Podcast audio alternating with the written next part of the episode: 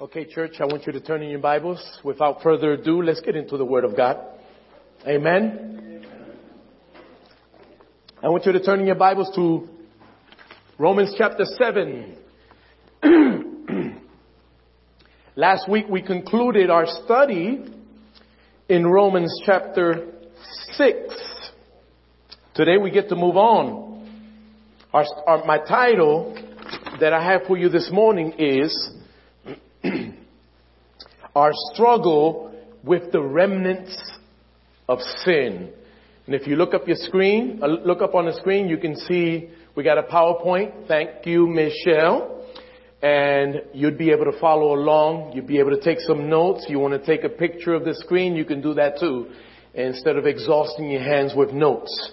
Um, as I said, our title is Our Struggle with the Remnants of Sin. And that title actually applies to the entirety of the chapter, all of Romans 7.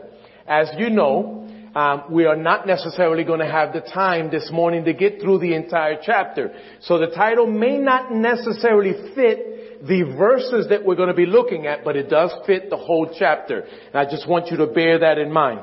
Turn with me to Romans 7. How many of you have it? Say amen. amen. Romans 7, we're going to be looking at Romans uh, verses 1 through 12. 1 through 12. And the Bible reads, And do you not know, brothers, for I am speaking to those who know the law, that the law is binding on a person only as long as he lives. For a married woman is bound by law to her husband while he lives, but if her husband dies, she is released from the law of marriage. Accordingly, she would be called an adulteress if she lives with another man while her husband is alive. But if her husband dies, she is free from that law, and if she marries another man, she is not an adulteress. Likewise, my brothers, you also have died to the law through the body of Christ, so that you may belong to another, to him who has been raised from the dead, in order that we may bear fruit for God.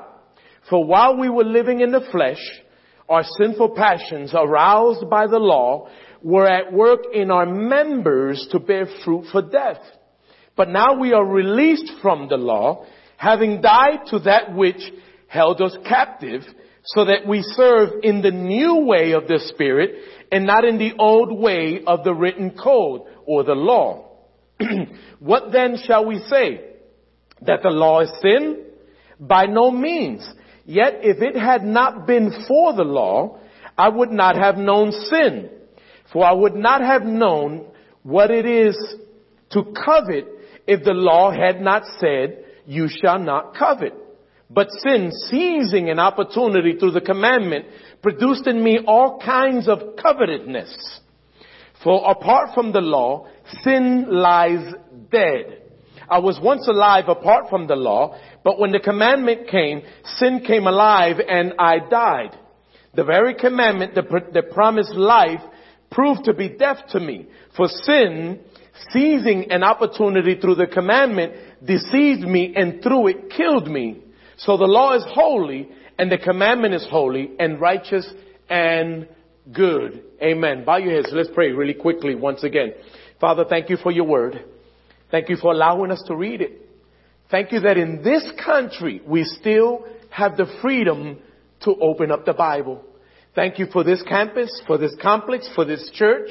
Thank you for this congregation, Lord God, and the liberties, the many liberties that you give to us, especially, as I stated already, the opportunity to open up the Bible.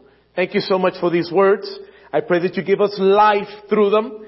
I pray that you speak to your people this morning and help me with your wisdom, Lord God, to convey publicly what you've revealed to me in secret. I thank you for this and I pray this in Jesus' name. And God's people say, Amen. So today, as I stated, we begin our study in the seventh chapter of the book of Romans. But as always, as I like to do, it's been my habit. I, I want to actually briefly summarize chapter six because I believe is actually going to help us to understand what we are going to discover next in this one particular chapter, in chapter 7 that is. So I want you to turn over to Romans chapter 6. because there are a couple of verses that I want to highlight here. And I want you to bear in mind what I believe to be Paul's main focus in this particular chapter, in chapter 6. And I believe that it was to give clarity concerning the, the subject of grace in sin as it relates to how we live our lives. And that's what we talked about extensively last week and the week before last. In other words, Paul the apostle is making this statement that yes, grace is amazing, it's powerful. God instituted grace so that we may have our sins forgiven, but he also instituted grace with this in mind that we as his children may actually live for him in return and not just simply continue in our unrighteousness. And so the application question that I posed was last week as a challenge was, now that we are free in Christ, does that mean we have the freedom to live as we choose? And there are a lot of churches, there are a lot of a lot of spaces, let's put it that way, in Christendom today where many people actually believe that because we are no longer condemned, because we are in Christ Jesus, that we somehow have the liberty to live life as we choose. And Paul the Apostle's point in this passage is that we do not, and that anybody who has that understanding totally misunderstands grace. His position in this chapter is exactly that. Verse 1, Romans chapter 6, he struck down the erroneous belief rooted in the idea that we somehow have the liberty to continue in sin. You remember that from last week? I want you to see that in verse 1 of chapter 6. And look down to verse 15, chapter 6. In this particular verse, Paul the apostle, he strikes down the belief rooted in the idea that somehow, now that we find ourselves in Christ Jesus, that somehow we have the liberty to intentionally sin from time to time. And in both cases, Paul the apostle says, God forbid. That is not the liberty grace has given to us. And the point is that grace actually compels us. Look up on your screen. Grace actually compels us to do the right thing we are now expected to do the right thing. It doesn't ever give us the right to live as we please. It never has and it never will. Now turning your Bibles to Romans 7, we're going to begin here with verses 1, 2, and 3. And in this one particular chapter, it's important to note right off the bat that Paul continues with his discussion from Romans chapter 6. Read with me or follow along with me uh, verses 1, 2, and 3. It says, And do you not know, brothers, for I'm speaking to those who know the law, that the law is binding on a person only as long as he lives. For a married woman is bound by law to her husband while he lives, but if her husband dies, she is released from the law of marriage. Accordingly, she would be called an adulteress if she lives with another man while her husband is alive. But if her husband dies, she is free from that law. And if she marries another man, she is not an adulteress. I don't know if you noticed there, but in my mind, Paul the apostle seemingly takes a couple steps back. Instead of advancing the narrative from moving along past the content of Romans chapter 6, he, he sort of does a double take and he moves towards reaffirming a point he presented in Romans chapter 6. Does that make sense? He sort of overlaps his context and I want you to see this. I want you to look at verse, um, verse 14 in Romans 6.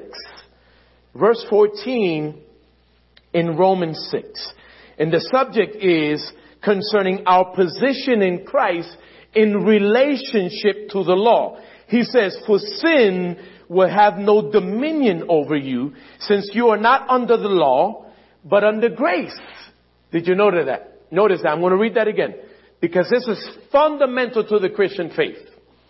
For sin will have no dominion over you since you are not under the law, but under grace. And the idea there is that we have been delivered from the dominion, some people refer to it as the domain, that we have been delivered from the domain or the bond of the law and are therefore free to do the right thing. That's what Paul is telling us here.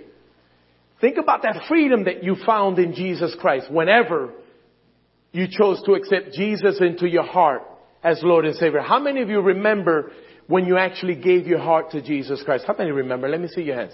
You remember? I vaguely remember. I don't remember the exact day, but I know it was in the first week of November. We are in the first week of November in 1989. So this week, I celebrate 30 years as a Christian. But I want you to see this. I want you to go back to, I want you to look at Romans 1, uh, Romans 7 1. I want you to see a clause here. He says, Paul says in verse 1, the law is binding on a person only as long as he lives.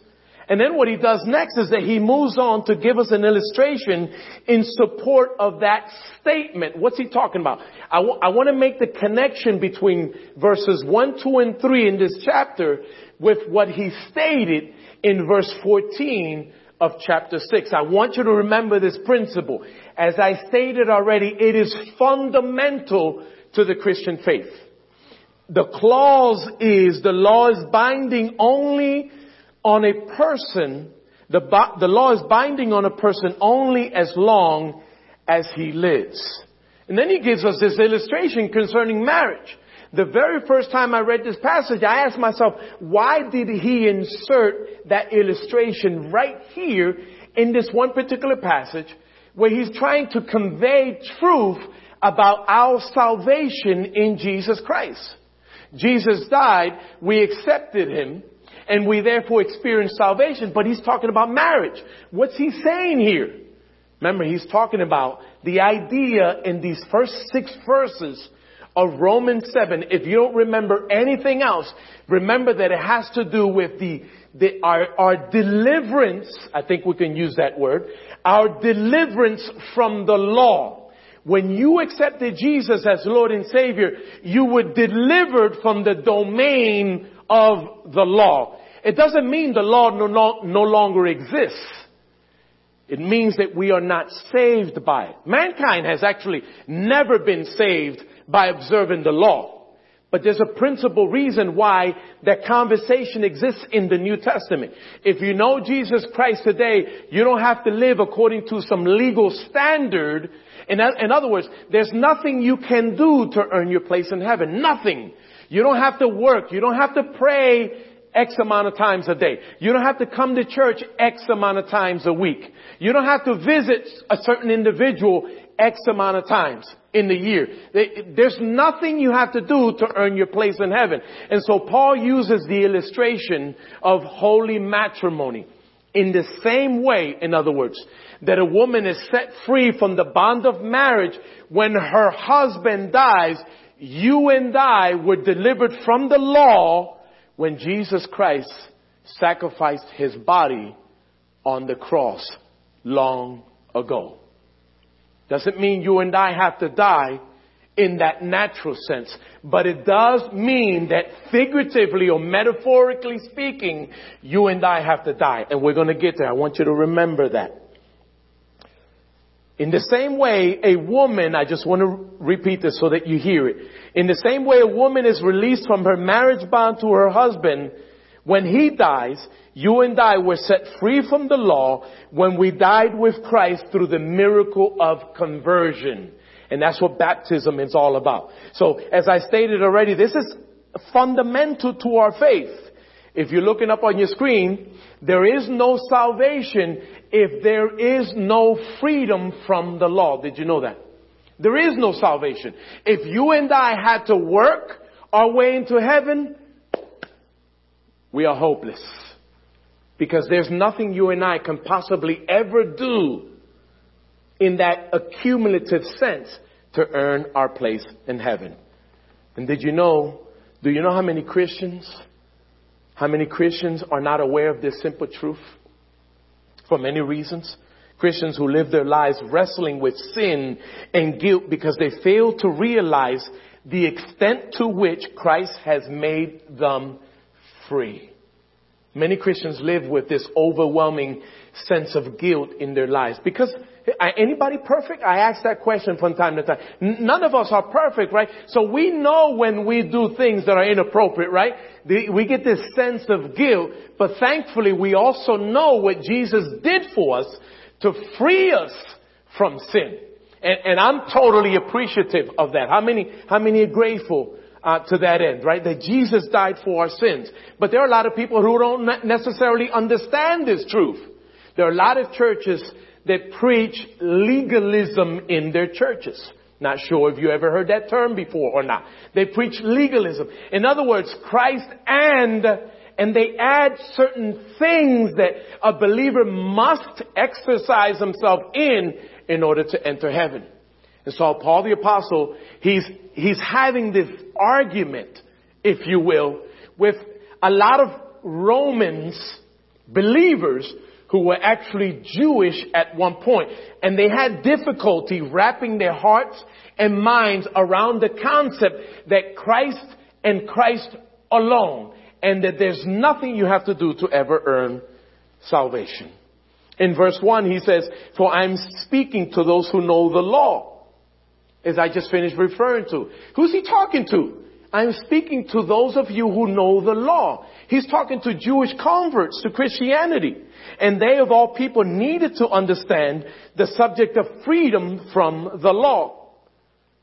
It is no secret, at least in my mind, that those who once observed, observed the law had difficulty fully embracing the teachings of grace. They wrestled with whether faith alone was sufficient for salvation. And that's a problem in the church today as well. So what does Paul do? In verses 2 and 3, he appeals to them by referencing, referencing a subject he knew they'd be acquainted with. The subject is marriage in view of the civil law. Marriage in view of the civil law.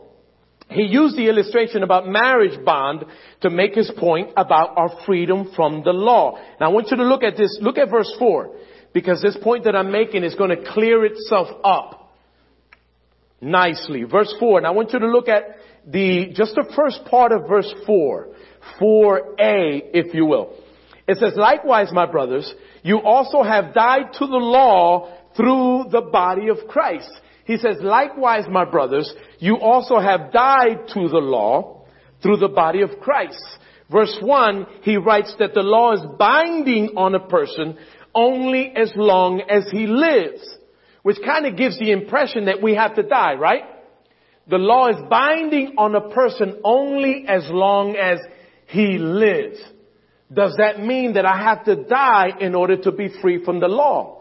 In some sense, it does. Watch how Paul clears this up. but here, in this one verse, verse 4, at least this portion that we've read, Paul says, you also have died to the law through the body of Christ.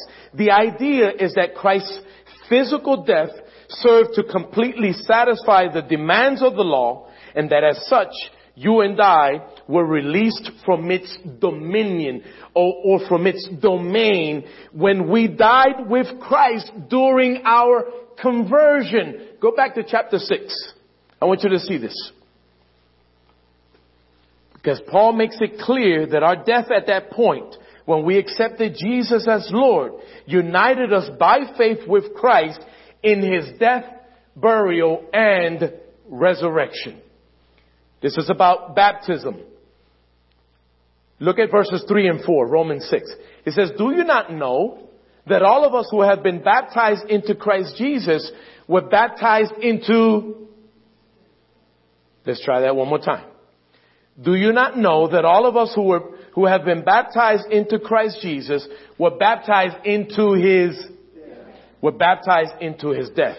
We were buried therefore with him by baptism into death in order that just as Christ was raised from the dead by the glory of the Father, we too might walk in newness of life. He's talking about baptism, and that's what baptism is. It symbolizes, yeah, it symbolizes everything that occurs during our conversion. And every time, whenever a person accepts Jesus Christ as Lord and Savior, when that person comes around to getting baptized, that person, he or she, is actually publicly putting that on display. Putting what on display? The fact that he or she died and was buried and rose again with Jesus Christ. Now I'm going to come back around to this. I want you to go back to verse 1, or rather first, the first part of verse 4 rather. I want, I want you to get this. If nothing else, you have to get this point. He says, the law is binding on a person only as long as he lives. One of the points that I hammered extensively in the last two weeks was this idea concerning repentance. How, re- how many remember that? This notion of dying is directly linked. The connection is with repentance. When you and I stand in front of a church or wherever you gave your heart to Jesus Christ, or let's just say at the tail end of the service, I invite somebody to come up and to know Jesus. The idea that should be running its course through the heart of an individual like that is the idea of repentance. The idea of laying down my life and taking it back up again in Christ Jesus and choosing to live life according to the will of God. That's repentance. And that's the clear picture of baptism. And that's what Paul is saying here. That's what he's saying. When you died, when you accepted Jesus as Lord and Savior, you died with Him. You were buried with Him. When He rose again, you rose again with Him. And you should be living your life now with the intent to give Him glory and honor all the days of your life. It doesn't mean that at some point we're going to be perfect. Can we be perfect this side of heaven? In no way, shape, or form. We can never be perfect. And God does not expect perfection from any one of his children. In no way, shape, or form. But he does expect us to be committed to him. I think that is fair to say. So the question is, where do we go from here? What should be our intention in life now that we are believers? Now I want you to look at the rest of verse 4 now.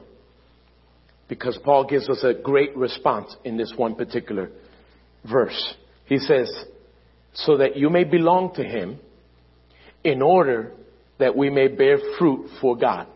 Yes, I skipped some words, but I want you to see the point, the part of the verse that's pertinent. And if you got a highlighter and you want to underline it, that's what you need to highlight right there. What is our intention in life? This is, this is Paul's argument. Now that you have been delivered, now that you are saved, what is our purpose in life? Where do we go from here? Paul answers it. He says, so that you may belong to another in order that we may bear fruit for God. And that speaks to what our focus should be in life. Concerning the first phrase, let's look at this for a few moments. The first phrase is, so that you may belong to another. The word is sanctification. Write this down on your notes. The word is sanctification, so that we may belong to another. And that word, is, that word is used in view of ownership or possession.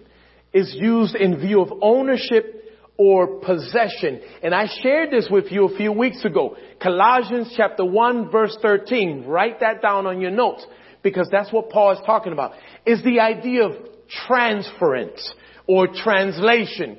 When Jesus died, he opened up an opportunity for those who accept Him to be totally removed where it matters the most in the spirit to be totally removed from the kingdom of darkness to the kingdom of light. We are no longer residents in the kingdom of the enemy.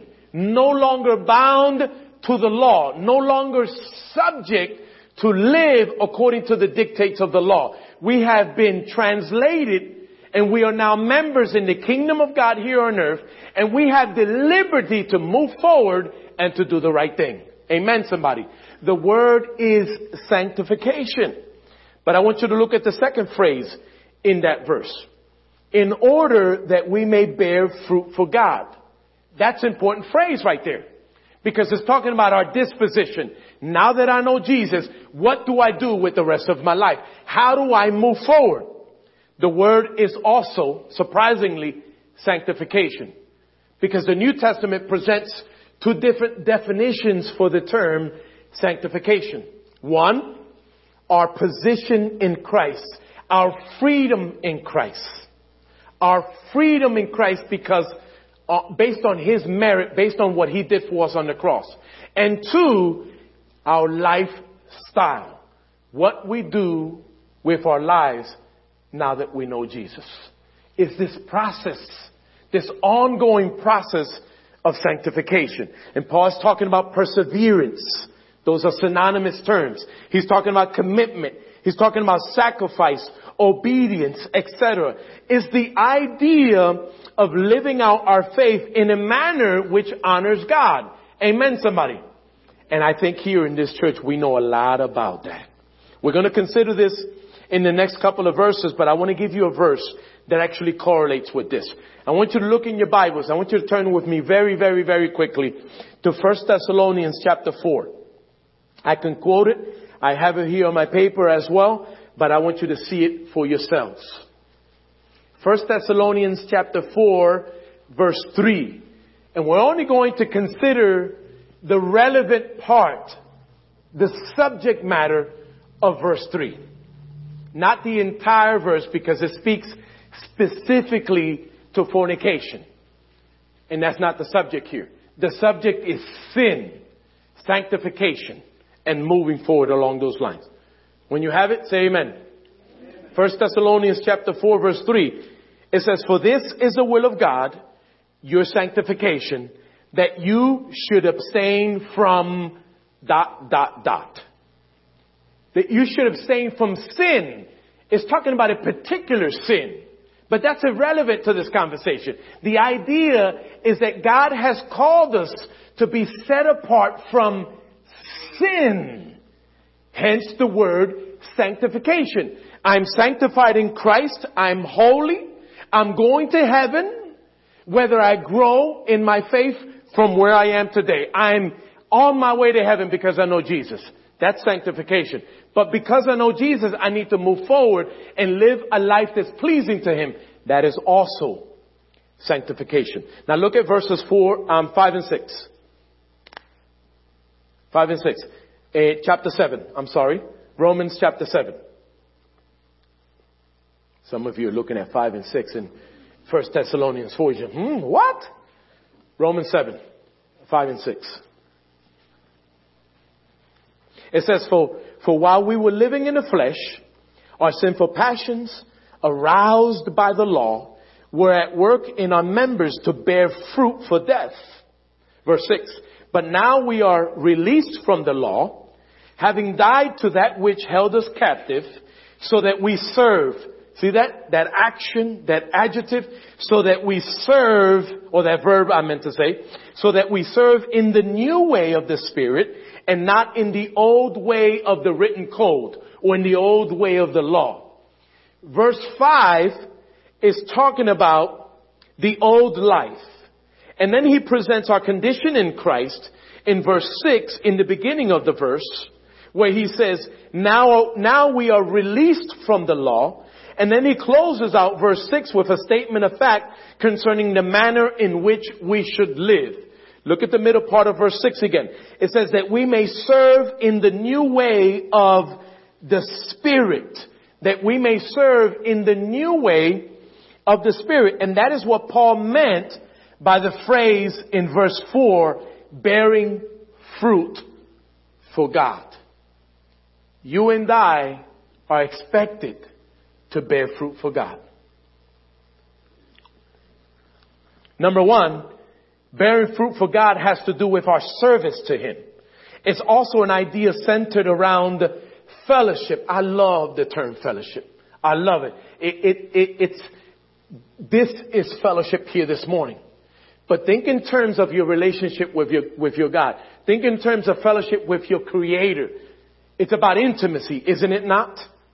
We didn't have fellowship with Christ before. we accepted Him. Or we didn't have fellowship with God before we accepted Christ. We weren't serving Him before Christ. And we were in effect rebellious before God. And the application is that as believers, we must recognize the need to be intimate with God. How many married couples here today? How many of you recognize the need to be intimate with one another? And I'm not, don't, don't, red apple, think of red apple, okay? Think of a red apple. I'm not talking about sex here this morning when I say, use the word intimate. Right? Cause that's the least, that's the, the means by which we least fulfill fellowship in the marriage relationship. I think compatibility has a lot to do with fellowship. I think conversation, communion. Can we have a relationship if there's no dialogue, if there's no communication? Right? Right? I, I, I think, I think the best way to sever, to sever a marriage is to cut off communication. Do you agree with that statement? The best, the securest, the fastest way to destroy a marriage is to cut off communication. So when I say intimacy, that's what I'm talking about. We, grace affords us the opportunity to enjoy fellowship with our Creator. And that's an extraordinary thing. It's about identity with Him. It's about meaning and purpose. It's about a lasting relationship with God. But the second point concerning this idea of bearing fruit for God is as follows. Paul the apostle seems to suggest that bearing fruit for God can only occur if we are walking in the Spirit. Look at the verse again. Look at verse 6. If we are walking in the Spirit, he says, but now we are released from the law, having died to that which held us captive, so that we serve in the new way of the Okay, that's one of you. Let's try that again. I, I gotta stimulate participation. You know what I'm gonna do from now on? I think I'm working on it. Right? I, I actually succeeded in getting these things typed, right? Before I was always with my tablet. Well, guess what? I think next week I'm gonna try it out. Uh, Michelle's gonna help me out here, right, Michelle? Say yes, yes. Michelle's gonna help me out, right? So I type these out myself and she helps me out with the PowerPoint. I think when I send her the outline, Michelle, can you delete some lines and some words and some phrases? We're going to make copies and we're going to hand them to you, right? We're going to make sure that in front of you, you all got nice and sharp pencils so that we can follow along. And I think Miss Carol Ann said, yes, amen to that. I like that. All right, Carol Ann? No? She says, don't, don't, don't do that. Don't do that to me. Verse 6. Look at that again. I got to get back on track in my mind. But now we are released from the law, having died to that which held us captive, so that we serve in the new way of the Spirit and not in the old way of the written code. That's just another way of saying the law. The only way you and I can fulfill the purpose that God has for our lives is to actually live our lives in the Spirit, to walk by the Spirit. We're going to look at a couple of things here because I want to I want to understand. I want us to understand what that looks like if I can find my place again. Lord have mercy. I picked up my papers and I got lost. So the verse reads, in the new way of the Spirit and not in the old way of the written code or not in the old way of the law. It means we must live by a new constitution. I like that word that our flesh should no longer dictate our affairs. Don't, don't, this is a rhetorical question. You don't have to raise your hand. But how many of you have overcome the dictates of the flesh? Extremely difficult. Is it not? We got this voice on the inside of us, this flesh. We're going to look at this in the next couple of weeks, the things that I want to do, I find that those are the things that I'm having difficulty actually carrying out or living out. The things that I want to do, those are the things that I'm not doing, vice versa. And there's this war, this battle that's taking place on the inside of us. But it's important to note, I'm, I, see, I've come back around to the point. It's important to know that at least with regard to these, these six verses in this chapter, Paul is stating a powerful and fundamental truth to the believer. Because when we fail to understand the point of these six verses, we will always struggle with living out our faith in the body. Because of the dictates of the flesh. And we're not always doing the right thing. Are you always doing the right thing? Are you always thinking the right way? Are you always watching the ideal program on television? Sometimes we waste a whole lot of time watching all the wrong, wrong programs on television, right? And so Paul is acknowledging that. But he says, listen, you are dead to the law. When you accepted Jesus, you died to the law. And now you are actually free to do the right thing. But in order to do the right thing, according to verse 6, you and I have to now learn how to walk in the Spirit. The question is, how do we walk in the Spirit? I want you to look at a verse with me. And um, go to Romans, go a, a, a couple of verses over. Romans 8. I think I said verses, I meant chapters. Romans 8, I want you to look at um, 12 through 14. It says, So then, brothers, we are debtors, not to the flesh, to live according to the flesh. For if you live according to the flesh, you will, you will die. But if by the Spirit you put to death the deeds of the law, you will live. For all who are led by the Spirit of God, they are the sons of God. You see how the, Paul the Apostle is unraveling this point here? You're dead to Christ you are free. The question is, does that mean you have the right, you have the liberty to live life the way you want to? He says, God forbid. You do not. Our intent in life should be to honor God. Our intent in life should be to honor God. He says we are debtors. If, for if you live according to the flesh, you will die. Now, what's, this, what's, what's he mean by that? You, you, you will die. It's talking about defilement. It's talking about corruption. You're going to die in that sense. Instead of progressing, instead of getting better, instead of getting stronger as a child of God, instead of growing in righteousness or growing in faithfulness, persevering in the things that pertain to God, you're going to compromise faith when every single time when we allow ourselves to be governed by the dictates of our flesh. As a final point here, and the most basic one, I should have started off with this one, is that we are in fact free to move on from the life of sinful pleasure. The point is, the idea is that we can serve in the new way of the Spirit. That we can.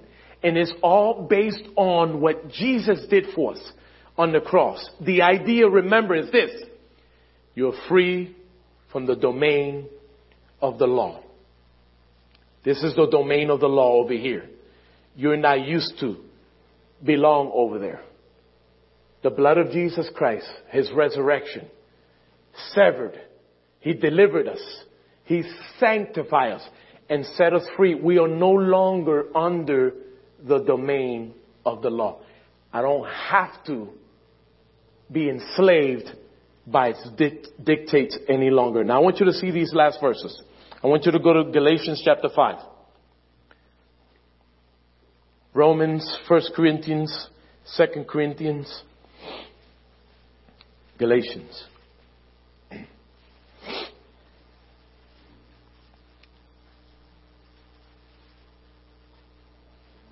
Galatians chapter 5, 16 through 18. Roman, I mean Galatians 5, 16 through 18. It says, but I say walk by the Spirit and you will not gratify the desires of the flesh. For the desires of the flesh are against the Spirit and the, and the desires of the Spirit are against the flesh. For these are opposed to each other to keep you from doing the things that you want to do. But if you are led by the Spirit, you are not under the law. In, in, in other words, if I'm saved, I'm no longer subject to the law because the Spirit of God lives within me. And if the Spirit of God lives within me, I can in fact overcome the dictates of the flesh. You and I can move away from the dictates of the flesh. Some of us struggle with something. Some of, we are all struggling with something here today. And, and, and, and, and let's, let's be real. Sometimes it's as if we run into a brick wall and we got this recurring issue every day, every week, every month, and every year. We wonder when are we going to finally be able to overcome this issue? How many ever felt that? How many there right now? Right? It's a reality. It happens. And how can I press? It's like, can I get a jackhammer? Can I get a sledgehammer so I can break this wall, this hindrance? Paul the apostle referred to it as habitual sinning. It's constant, oh, woe is me. We keep coming around with It's because of a, the dictate of a pleasure in your physical body. And by the Holy Spirit, you and I can overcome by the Holy Spirit, you and I will overcome. Let me close. In closing, I believe wholeheartedly that we must always be thankful to God for the freedom He's given us from the bondage to the law. He's given us freedom from the bondage of the law. And it's the reason why today we get to enjoy our salvation. John 8:36 reads, so if, so if the Son sets you free, you will be free indeed. Amen. So if the Son sets you free, you may be, you will be, you will be free indeed. Max, will you come up if you can? Max says, but I'm alone. I'm alone. Do you really want to do this? Let's just summarize really quickly. Paul the Apostle opens up the conversation in Romans 7 by visiting a previous point that he made in Romans 6:14.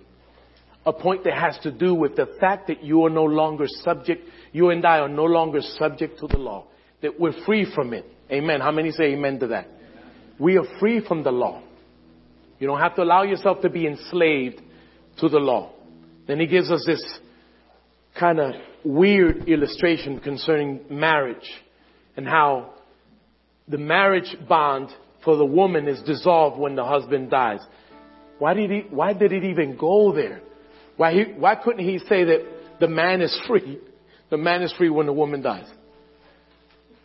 It's a long story. There's a research opportunity for you.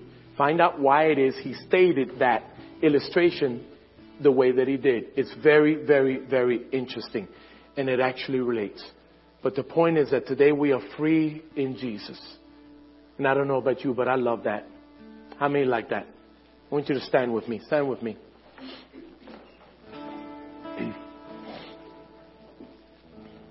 We are free in Jesus. And that grace God's greatest gift to mankind actually gives us the opportunity to live for God. And that by His Spirit, by His Spirit, we can actually live this thing out. And we can, in fact, be victorious in life. Father, thank you so much for speaking us here, to, speaking to us here today. Thank you so much for these verses in the seventh chapter of the book of Romans. Thank you so much for their truth, their life, their substance. Thank you so much for freeing us, freeing us from sin, removing condemnation from our lives, and giving us your Holy Spirit by whom we can live a life that honors you. We bless you today, Lord God, and we glorify you. And these things we pray in Jesus' name. And God's people say,